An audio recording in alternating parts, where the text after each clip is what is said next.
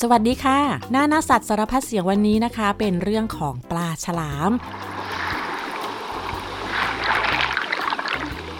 สัตว์ที่มีฟันมากมายอย่างเหลือเชื่อค่ะ เพราะฟันของปลาฉลามนั้นสามารถงอกใหม่ได้เรื่อยๆตลอดชีวิตของฉลามจะมีฟันที่แหลมคมราวกับใบมีดได้เป็นหมื่นหมื่นซี่เลยนะคะ ฟันแหลมๆเต็มปาก ตัวก็โตโตนะคะ แถมยังกัด กินเนื้อเป็นอาหารอีกด้วย ก็ทำให้เจ้าปลาฉลามเนี่ยดูร้ายกาจน่ากลัว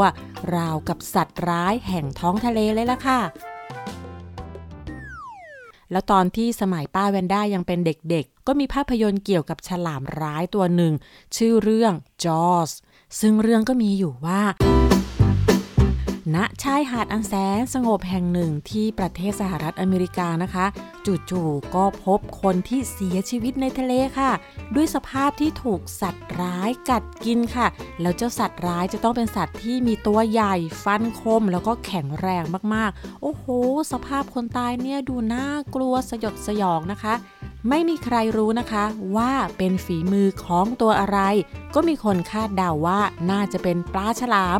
ในที่สุดก็พบนะคะว่าเจ้าของคมเขี้ยวนั้นก็คือ ปลาฉลามตัวใหญ่ที่มีนิสัยดุร้ายน่ากลัว มันเที่ยวไล่ล่ากัดกินคนที่มาเล่นน้ำทะเลผู้คนก็ต้องรีบวางแผนจัดการล่าปลาฉลามตัวนี้ การล่าฉลามก็เกิดขึ้นอย่างตื่นเต้นระทึกใจ และสุดท้ายคนก็เป็นฝ่ายชนะ แต่ว่ากว่าจะเอาชนะและจัดการกับเจ้าฉลามร้ายเนี่ย เกิดความสูญเสียอย่างมากมายที่น่ากลัวมาก ๆ เลยละค่ะผู้คนที่ดูหนังเรื่องนี้นะคะ นอกจากจะได้ความสนุกตื่นเต้นเร้าใจแล้ว ก็ยังเกิดภาพจำเกี่ยวกับฉลามร้าย แล้วก็รู้สึกกลัวปลาฉลามด้วยล่ะค่ะ นั่นก็ทำให้ชายหาดหลายแห่งในปีนั้นเงียบเหงาผิดปกติไปเลยค่ะ เพราะคนกลัวฉลามจนไม่กล้าลงเล่นน้ำค่ะ และป้าแวนด้าก็เป็นหนึ่งในคนที่ดูเรื่องนั้นนะคะ ช่วงนั้นเนี่ยไม่กล้าลงเล่นน้ำทะเลอยู่พักใหญ่เลยค่ะ แค่เดินเอาขาจุ่มลงไปในน้ำก็ยังจินตนาการว่า ฉลามจะว่ายน้ำมางับขาเลยค่ะ อดสนุกแล้วก็อดเล่นน้ำทะเลไปพักใหญ่เลย และล่าสุดนะคะ ปีนี้ก็มีภาพยนตร์เรื่อง The Mac ชื่อไทยว่าโคตรหลามพันล้านปี ก็เป็นเรื่องราวของฉลามยักษ์แมกกาโลดอนในตำนานที่ดุร้ายไล่ล่าคนในทะเลอีกแล้ว แต่ว่าหลังจากเรื่อง The Mac จบลงก็ไม่มีกระแสการกลัวปลาฉลามเกิดขึ้น นั่นก็คงเป็นเพราะว่าคนในยุคปัจจุบันนี้นะคะ โตมากับเทคโนโลยี แล้วก็หาความรู้ได้มากขึ้น รู้จักคอมพิวเตอร์กราฟิก รู้เรื่องราวเบื้องหลังการถ่ายทำภาพยนตร์ ก็เลยรู้ว่า ภาพยนตร์นั้นเขาสร้างมา เพื่อทำให้เรารู้สึกสนุกสนานตื่นเต้น ดูแล้วก็รู้สึกสนุกดี ไม่ได้เชื่อว่าเรื่องที่เกิดในจอภาพยนตร์นั้นเป็นเรื่องจริงค่ะ และตอนนี้นะคะ ป้าแวนด้าเองก็หายกลัวปลาฉลามนานแล้วค่ะ แล้วถ้าถามว่าเคยมีคนถูกฉลามกัดไหมคำตอบก็คือ เคยมีค่ะ แต่ว่าเกิดขึ้นน้อยมากๆ ในเมืองไทยนะคะก็เคยมีนักท่องเที่ยว ถูกฉลามหูดำหรือฉลามครีบดำงับจนเป็นแผลเลือดไหลเลยละค่ะเรื่องนี้อาจารย์ทรธรรมรงนาวาสวัสด์นะคะ อาจารย์เป็นผู้เชี่ยวชาญเรื่องสัตว์ทะเลได้บอกว่า การกัดคนของฉลามไม่ใช่การกัดแบบมุ่งทำร้าย เช่น เจอคนก็พุ่งเข้ามากัดเพื่อทำร้ายนะคะ แต่ฉลามตัวที่มากัดนั้นมันอาจจะคิดว่า เท้าของนักท่องเที่ยวดังกล่าวเป็นปลา ก็เลยลองงับดู ซึ่งฉลามทุกตัวทุกชนิดล้วนแต่มีฟันแหลมคมทั้งสิ้นค่ะ เมื่อกัดใครก็ย่อมเป็นแผลแล้วก็มีเลือดออก แต่ว่าอย่าไปกลัวนะคะ เรื่องแบบนี้นานๆจะเกิดขึ้นสักครั้งหนึ่งค่ะ ในประเทศไทยแล้วนะคะ ในปีหนึ่งหนึ่งมีการท่องเที่ยวทะเลเกิดขึ้นประมาณ 100 ล้านครั้ง โอกาสที่จะถูกฉลามกัดมีเพียงปีละครั้งเท่านั้น หรือว่ามีสัดส่วนแค่ 1 ต่อ 200 ล้านครั้งต่อปี แล้วอาจารย์ทรก็ยังยืนยันนะคะว่า ฉลามหูดำไม่ใช่ฉลามอันตราย และไม่ได้ทำร้ายคนค่ะ สิ่งที่น่ากลัวแล้วก็ต้องระวังมากๆสำหรับการเที่ยวทะเลในเมืองไทย ที่น่ากลัวกว่าฉลามนั้นมีอยู่มากมายเลยค่ะ ยกตัวอย่างเช่น เรือเร็วหรือว่าสปีดโบ๊ทค่ะโอกาสที่เรือเร็วจะเกิดอุบัติเหตุนั้นมีมากกว่าถูกฉลามกัดหลายเท่าตัวค่ะ และแมงกระพุนกล่องก็น่ากลัวกว่าฉลามด้วยนะคะ ที่ผ่านมามีผู้บาดเจ็บจากการสัมผัสแมงกับพรุนกล่องแล้วหลายร้อยคนค่ะ แต่ว่าแค่ได้รับบาดเจ็บนะคะ หนักบ้างเบาบ้าง ยังไม่มีใครเสียชีวิตนะคะ แล้วก็ยังมีอันตรายจากการเหยียบขยะทะเลด้วยค่ะ โดยเฉพาะแก้ว หรือวัตถุแหลมๆค่ะ แต่ละปี พบผู้ได้รับบาดเจ็บจากการเหยียบขยะทะเลเนี่ยไม่ใช่น้อยค่ะ แล้วก็จะมีปลากระเบนตัวเล็กๆ ที่เรียกว่าปลาจ้องม่อง เจ้าปลาเนี้ยมันมักจะอาศัยอยู่ตามชายหาดน้ำตื้นๆ ถ้าหากไปเหยียบหรือทำให้ตกใจก็อาจจะถูกเงี้ยงของปลาแทงเอาได้นะคะ แล้วก็ยังมีสิ่งมีพิษตามแนวปะการัง ไม่ว่าจะเป็นหอยเม่น หรือว่าปะการังไฟค่ะ ซึ่งทำให้เรานั้นเจ็บตัวได้ค่ะ รู้แบบนี้แล้วนะคะ ใครที่รู้สึกว่ากลัวฉลามนะคะ ให้สบายใจค่ะ รับประกันได้เลยว่าไม่ถูกฉลามงับแน่ ๆ ค่ะ เพราะฉะนั้นเล่นน้ำทะเลกันได้อย่างสบายใจเลยนะคะ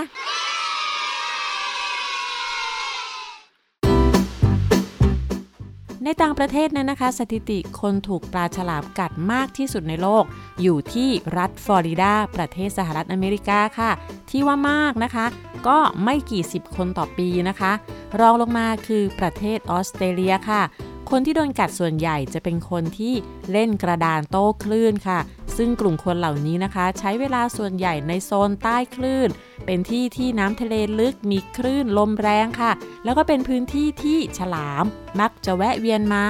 และนักเล่นกระดานโต้คลื่นเหล่านั้น ก็อาจจะดึงดูดฉลามโดยไม่ได้ตั้งใจค่ะ แต่ว่าทุกวันนี้การถูกฉลามกัดก็ลดลงเรื่อยๆ เพราะจำนวนฉลามมีน้อยลงค่ะ และที่สำคัญคนที่ลงไปเล่นน้ำก็ระวังตัวป้องกันตัวเองมากขึ้นกว่าเดิมด้วยล่ะค่ะ ซึ่งสรุปได้เลยนะคะว่าจริงๆ แล้วฉลามเป็นอันตรายต่อมนุษย์ น้อยกว่าที่มนุษย์เป็นอันตรายต่อฉลามทำไมถึงเป็นเช่นนั้น เดี๋ยวจะเล่าให้ฟังนะคะ แต่ว่าตอนนี้เรามารู้จักกับปลาฉลามกันก่อนค่ะ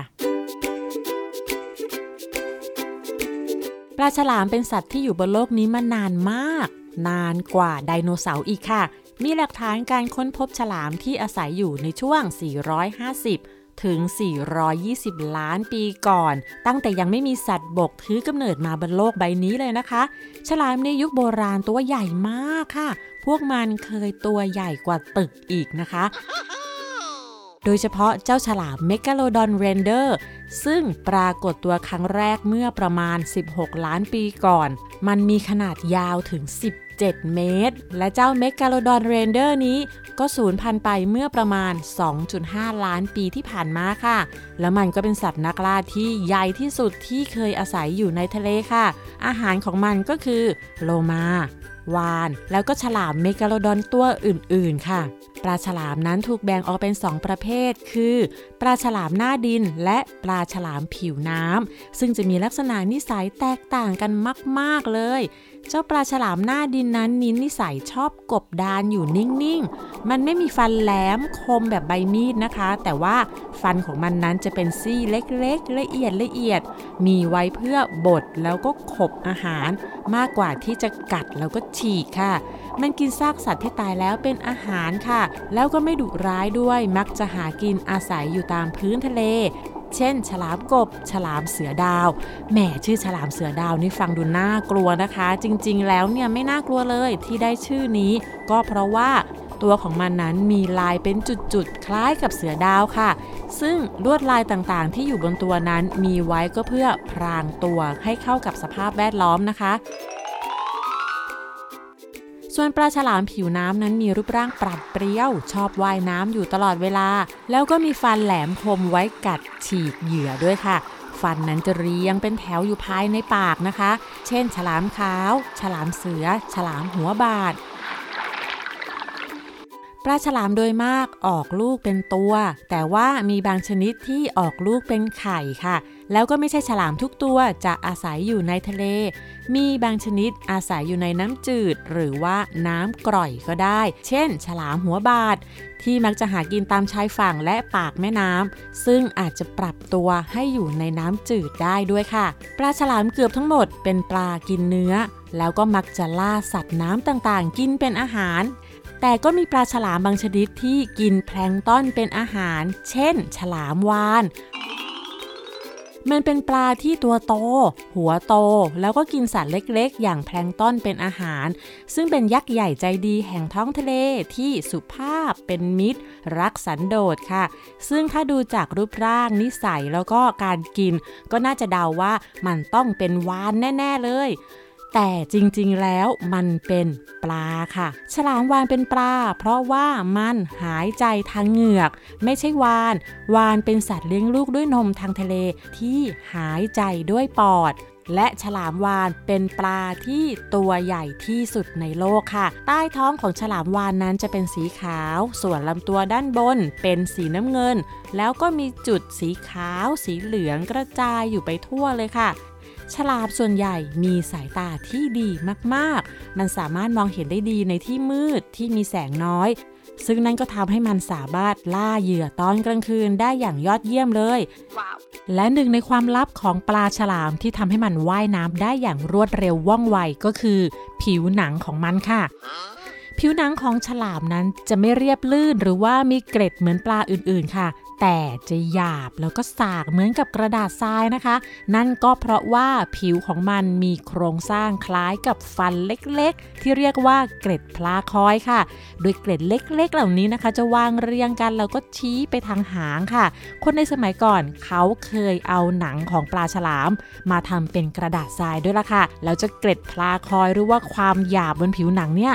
เป็นสิ่งที่ช่วยลดแรงเสียดทานจากน้ำโดยรอบเมื่อฉลามว่ายน้ำค่ะ และเมื่อคนเรารู้ความลับนี้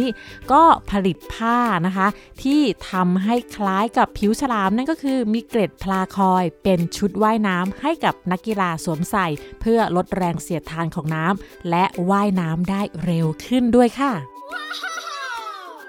แต่นั่นก็เป็นข้อยกเว้นสำหรับปลาฉลามพยาบาลนะคะ ผิวของฉลามพยาบาลค่อนข้างเรียบไม่เหมือนกับฉลามอื่นๆค่ะ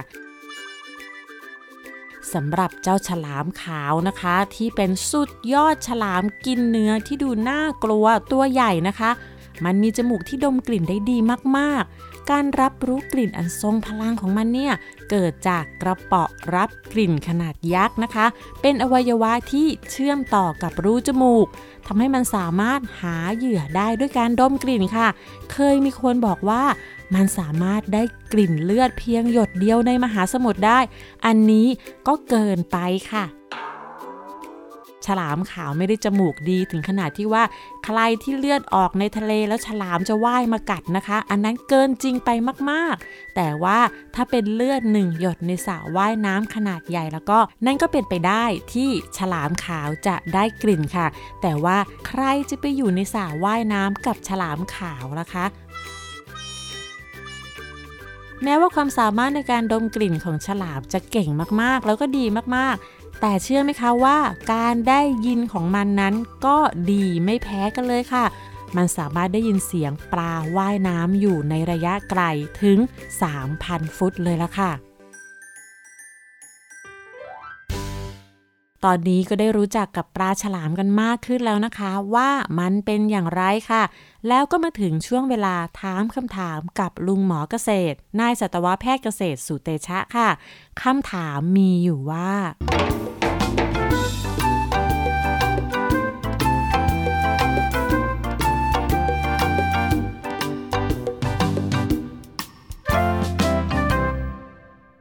มอครับ ถ้าเจอปลาฉลามในทะเลจะต้องทำยังไงครับ ไปเที่ยวทะเล แล้วเจอปลาฉลามในทะเล มันแยกออกเป็น2อสาอย่างนะครับ ยกตัวอย่างเช่น ไปเดินลุยน้ำประมาณเอว เข้าไปในป่าโกงกลาง ป่าโกงกลางก็คือป่าไม้ที่ขึ้นอยู่ในพื้นที่ที่ติดต่อระหว่างทะเลกับแผ่นดินนะครับ ถ้าเกิดว่าเราเห็นว่ามีฉลามตัวเล็ก ๆ ประมาณสัก เท่าขาเนี่ยว่ายไปว่ายมา อันนี้ไม่ต้องไปกังวลนะครับ เพราะว่าฉลามเหล่านี้เนี่ยมาอาศัยอยู่ในป่าชายเลน หรือว่าป่าโกงกลางเนี่ยเพื่อหลบศัตรู แล้วก็หากินปลาตัวเล็กตัวน้อย โดยปกติมันจะไม่กัดเรานะครับ อย่างมากก็แค่ว่ายชนนะครับ อันนี้คือแบบแรกแบบที่ 2คือเวลาเราไปดำน้ำตื้นยกตัวอย่างเช่น ไปดำน้ำทะเลที่ไม่ลึกเกินกว่า 10 เมตรนะครับ ไปดำดูปะการังนะครับ ระหว่างที่เรา ดำน้ำบนผิวน้ำเนี่ยแล้วก็ดูปะการังในทะเลไปด้วยเนี่ยบางครั้งเราก็อาจจะพบว่ามันมีฉลามครีบดำว่ายน้ำอยู่ในแนวปะการัง อาจจะตัวยาว 1 เมตร 2 เมตรก็ได้ อันนี้ก็ไม่ต้องเป็นกังวลไปนะครับ ด้วยเหตุเพราะว่าฉลามเนี่ยมันก็ว่ายผ่านมาในแนวปะการัง เพื่อหาอาหาร การที่เราลอยตัวอยู่บนผิวน้ำเนี่ย ไม่เป็นอันตรายใด ๆ ต่อทั้งเราและฉลามต่างคนต่างอยู่ ถือเป็นโชคดีของเราด้วย ที่เราได้พบเห็นหนึ่งในสัตว์ที่หายากของโลก อย่างที่ 3 คือถ้ามีทักษะในการดำน้ำลึกตั้งแต่ 10 เมตรขึ้นไป บางทีการดำน้ำลงไปเนี่ยลึกๆ เราอาจจะเจอฉลามพวกตัวใหญ่นะครับยกตัวอย่างเช่น ฉลามเสือ ฉลามหัวบาดนะครับ บางครั้งก็จะเจอพวกฉลามกบที่มันอาศัยหากินอยู่บนบนผืนทรายในท้องทะเล นะครับหรือบางทีก็เจอฉลามเสือดาว ถ้าในกรณีแบบนี้เนี่ยในประเทศไทยไม่ค่อยมีปัญหานะครับ เพราะว่าปัญหาฉลามกัดคนเนี่ยมันเกิดขึ้นน้อยมากๆ แต่ในต่างประเทศอาจจะมีปัญหาคือฉลามขาวนะครับที่เราเรียกภาษาอังกฤษเรียกว่า great white shark เนี่ยนะครับฉลามขาวเนี่ยมันมีประวัตินะครับเข้าทำร้ายคน แต่ว่ามันจะต้องมีข้อควรระวังอยู่ตัวอย่างเช่น เราไปดำน้ำอยู่ในบริเวณ ใกล้กับฝูงของแมวน้ำที่กำลังออกลูก ซึ่งฉลามขาวเนี่ยมันกินลูกแมวน้ำหรือแม่แมวน้ำเป็นอาหารอยู่แล้ว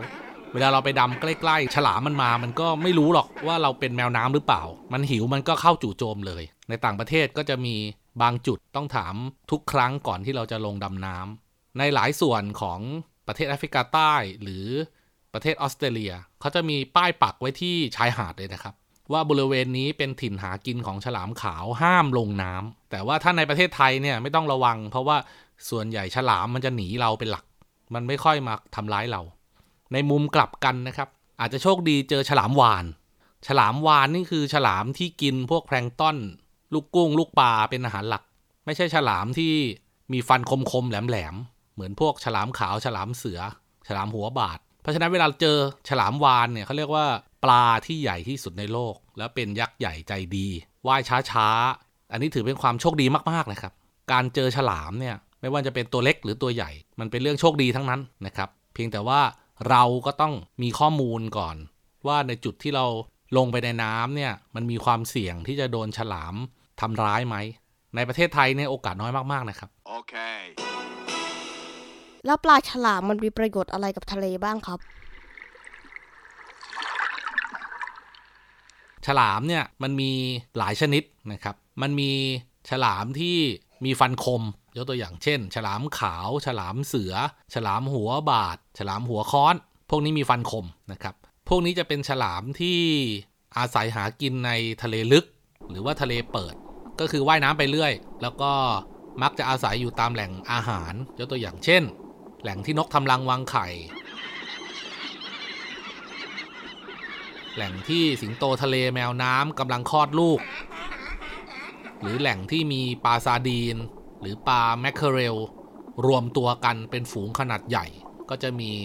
ฉลามเหล่านี้ไปอาศัยหากินอยู่บริเวณนั้นด้วย หน้าที่ของมันก็คือ ควบคุมประชากรสัตว์เหล่านี้ตามธรรมชาติ อย่างที่สองฉลามที่อาศัยหากินเป็นที่ที่ ส่วนใหญ่ก็จะเป็นพวกฉลามที่อาศัยอยู่ตามแนวปะการังต่างๆนะครับ อย่างเช่น ฉลามครีบดำหรือว่าบางคนก็เรียกว่าฉลามหูดำฉลามกบ ฉลามเสือดาว พวกลีฟชาร์กครับ พวกนี้เนี่ยก็จะอยู่ประจำบริเวณแนวปะการังเป็นหลัก หน้าที่หลักๆก็คือกำจัดพวกเศษซากปลาที่ตาย หรือสัตว์น้ำที่ตายในแนวปะการังนะครับทำให้ปะการังเนี่ยไม่เน่าแล้วก็ไม่มีการติดเชื้อ เหมือนกับช่วยทำความสะอาดทำให้แนวปะการังเนี่ยมีสุขภาพแข็งแรง จะหากินตัวเดียวก็ได้ หากินเป็นฝูงก็ได้ อย่างที่ 3 ก็คือฉลามขนาดใหญ่ที่ไม่ได้กินเนื้อเป็นหลัก แล้วก็ล่อนเล่ไปทั่ว อันนี้ก็คือพวกฉลามวาน ไปตามแหล่งอาศัยหากินที่มีแพลงต้นมีเคย หรือว่ากุ้งขนาดเล็ก หรือฝูงปลา ขนาดเล็ก เป็นจำนวนมากก็จะล่อนเล่ไปเรื่อย ประโยชน์ของเขาเนี่ยก็คือ เป็นตัวชี้วัดคุณภาพสิ่งแวดล้อมทางทะเลในบริเวณนั้น ด้วยเหตุผลเพราะว่ามันปากกว้างแล้วก็ดูดน้ำเยอะ เพื่อกรองอาหาร ถ้าทะเลมันสกรปรกมีขยะ มีพลาสติก มีน้ำเสีย ฉลามเหล่านี้ก็จะอยู่ไม่ได้นะครับ ตายหมด เพราะฉะนั้นเนี่ยมันเป็นตัวชี้วัดคุณภาพสิ่งแวดล้อมทางทะเลที่ดีมากๆ ในการที่เราเจอฉลามชนิดนี้ในทะเลไหนของโลกนี้ก็ตาม ไม่ว่าจะเป็นฉลามพันธุ์ไหนก็ตามเนี่ย ตอนนี้อันดับหนึ่งของภัยคุกคามที่ทำให้ฉลามถูกคนเนี่ยล่าเป็นจำนวนมากก็คือ การฆ่าตัดครีบเพื่อเอามาทำอาหาร ที่เราเรียกว่าซุปหูฉลามเนี่ย อันนี้เป็นอันดับหนึ่งเลย ลุงหมอเนี่ยก็อยากจะบอกน้องๆหนูๆเนี่ยว่าซุปหูฉลามไม่ใช่อาหารที่เราควรจะกิน หรือเราควรจะส่งเสริมให้คนในครอบครัวเรากินนะครับ เพราะมันมาจากการฆ่าสัตว์อื่น แล้วมันเป็นสัตว์ป่าด้วยนะครับ แต่อาศัยอยู่ในท้องทะเลแค่นั้นเอง ประโยชน์ตามธรรมชาติของการมีอยู่ของฉลาม มันมากกว่าที่เราเอามันมากินนะครับ เพราะว่าเพียงแค่ฉลามเนี่ยใช้ชีวิตอยู่ตามธรรมชาติ โดยคนไม่จับมันกินเนี่ยชีวิตมันก็ยากลำบากอยู่แล้วนะครับ เหตุผลเพราะว่าคนเนี่ยเราทำการประมงกันอย่างอุตสาหกรรมมากกว่าที่ปลามันจะเกิดทัน เรากินปลาตั้งแต่ตัวยาวเป็นเมตร จนถึงตัวยาวเป็นเซนนะครับ ที่เราเรียกว่าปลาข้าวสารความจริงมันคือ ลูกปลา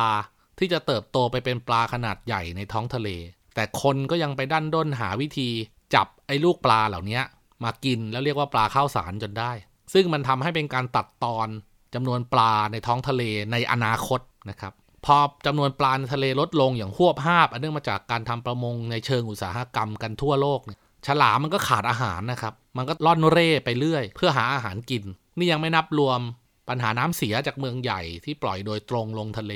ยังไม่รวมพวกขยะพลาสติก ขยะมีพิษ ขยะเสื้อผ้าที่ไหลลงออกจากแม่น้ำแล้วสู่ทะเล ฉลามวานที่ว่ายผ่านมาแล้วต้องพุบน้ำเยอะๆ ก็กินขยะเข้าไป อุดตันในทางเดินอาหารตาย ซึ่งเรื่องแบบเนี้ยมันทำให้คุณค่าในตัวของสัตว์ที่มันมีอยู่แล้วเนี่ยมันถูกลดคุณค่าลงไป อันเนื่องมาจากกิจกรรมของมนุษย์นะครับเพราะฉะนั้นเนี่ยลุงหมอก็อยากจะบอกว่า อย่ากกินซุปหูฉลาม เพราะมันเป็นการฆ่าสัตว์ป่าแบบทำลายล้าง แล้วก็ไม่ส่งเสริมให้คนในครอบครัว ไม่ว่าจะใครก็ตามกินซุปหูฉลามด้วย เพราะว่ามันเป็นสัตว์ที่มีประโยชน์ ต่อทะเล ต่อโลกใบนี้ แล้วก็ต่อเราด้วยครับ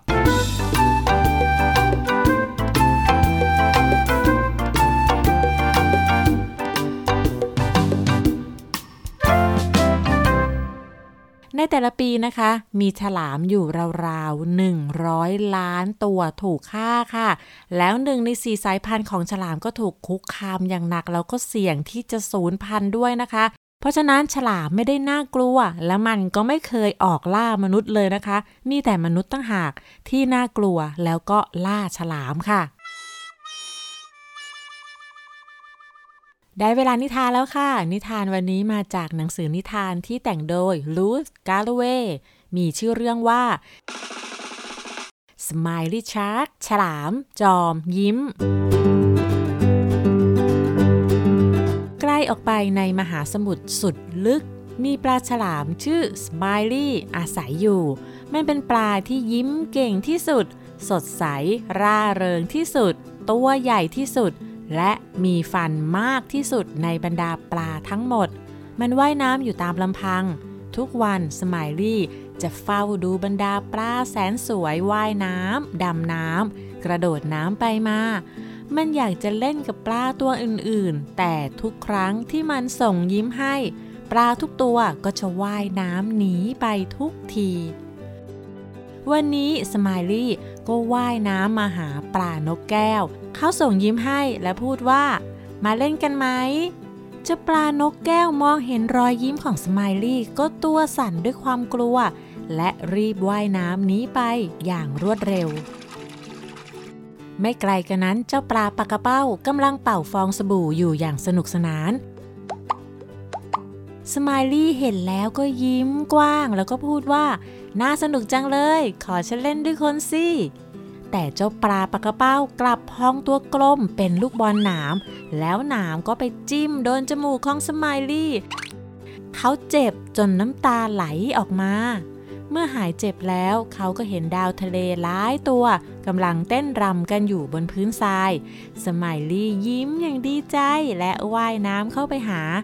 ดาวทะเลเห็นฟันปลาฉลามที่แหลมใหญ่แล้วก็ขาววาววับ ก็ตกใจ พากันหมุนตัวหมุนหมุนหมุน จนทรายฟุ้งกระจายแล้วก็รีบหนีไป สไมลี่ก็ว่ายน้ำพร้อมกับส่งยิ้มกว้างให้กับทุกตัวที่เจอ ไม่ว่าจะเป็นแมงกะพรุน หมึกยักษ์ และฝูงปลาทู แต่ทุกตัวที่ได้เห็นรอยยิ้มก็ตกใจ หวาดกลัวแล้วว่ายน้ำหนีอย่างรวดเร็ว เมื่อเห็นฟันที่แหลม ใหญ่และขาววาววับของฉลามสไมลี่รู้สึกเศร้าใจ และตอนนี้เขาก็รู้สึกไม่อยากยิ้มอีกต่อไป เขาหยุดยิ้มว่ายน้ำช้าๆอย่างเศร้าส้อย ทันใดนั้น เขาได้ยินเสียงร้อง เสียงว่ายน้ำแล้วก็เสียงดิ้นรนอย่างรุนแรงของปลามากมาย แล้วเขาก็เห็นเพื่อนปลาหลายตัวติดอยู่ในอวนของชาวประมง ช่วยด้วย ช่วยพวกเราด้วย ปลาตัวหนึ่งตะโกนเรียกให้สไมลี่มาช่วย เขาถามว่าจะให้ฉันช่วยยังไงล่ะ ฉันทำอะไรได้บอกมาปลาที่อยู่ในอวนบอกว่า ยิ้มสิยิ้ม ยิ้มให้กว้างที่สุดเลยสไมลี่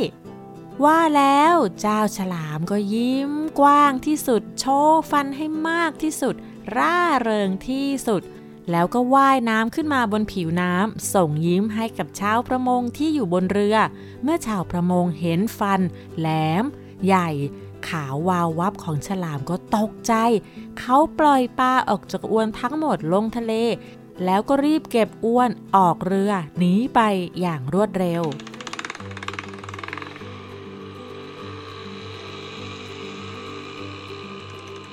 พวกเราปลอดภัยแล้วขอบคุณนะสไมลี่ และตั้งแต่วันนั้นไกลออกไปในมหาสมุทรสุดลึกมีฉลามที่ยิ้มกว้าง ยิ้มเก่ง ร่าเริง ตัวใหญ่ และมีฟันเยอะที่สุด กำลังเล่นกับผองเพื่อนในทะเลอย่างสนุกสนาน และทั้งหมดนี้ก็คือเรื่องราวของฉลามนะคะ แล้วพบกันใหม่ในคราวหน้าค่ะ วันนี้สวัสดีค่ะ